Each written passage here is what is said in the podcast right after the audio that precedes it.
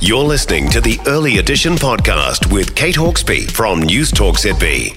Does the Prime Minister have any other choice than to strip the rest of Stuart Nash's portfolios? It's now been revealed he almost faced prosecution in 2020 over a comment about a police killer's arrest. This comes after he resigned as police minister for letting slip he'd phoned the police commissioner to talk about a court sentence.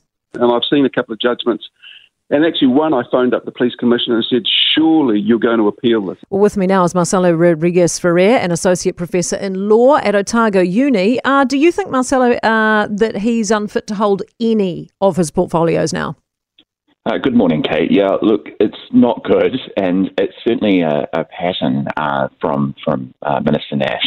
Um, these are consistent sort of um, instances where he's acting uh, inconsistently with the, the cabinet manual.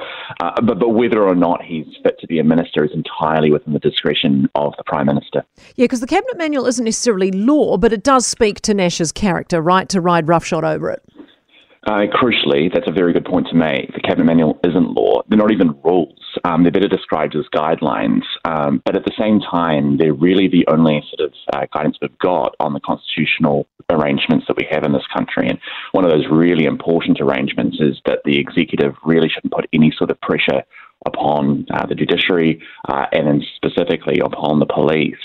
Uh, and so Mr. Nash has really done this on, on successive occasions.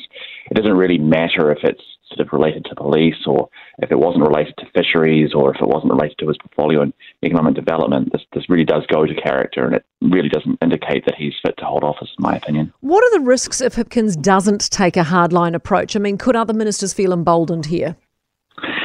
Yeah, well, there there are no sort of immediate risks because the cabinet manual isn't law, and because there aren't even rules, and because it's entirely within um, the prime minister's discretion to, to hire or fire a minister.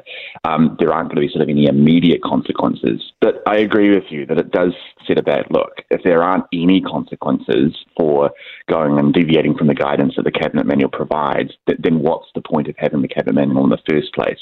And it does start to sort of undermine those constitutional ideas that we should have a clear separation between the operation of the judiciary and the operation of the executive. I mean, do you think this might be happening more often than we think, but they just don't get caught? Uh, goodness knows. Um, I mean, certainly it doesn't seem that Minister Nash has either read the cabinet manual or really sort of paid much heed to it, which is a bit of a concern. Um, but frankly, I have never seen more of a sort of an obvious example of inconsistency with the cabinet manual, um, and I've never really seen any other minister do it in such a flagrant way. So I'd hate to think that it's actually occurring with us um, actually not knowing about it. Yeah. For more from Early Edition with Kate Hawkesby, listen live to Newstalk ZB from 5 a.m. weekdays or follow the podcast on iHeartRadio.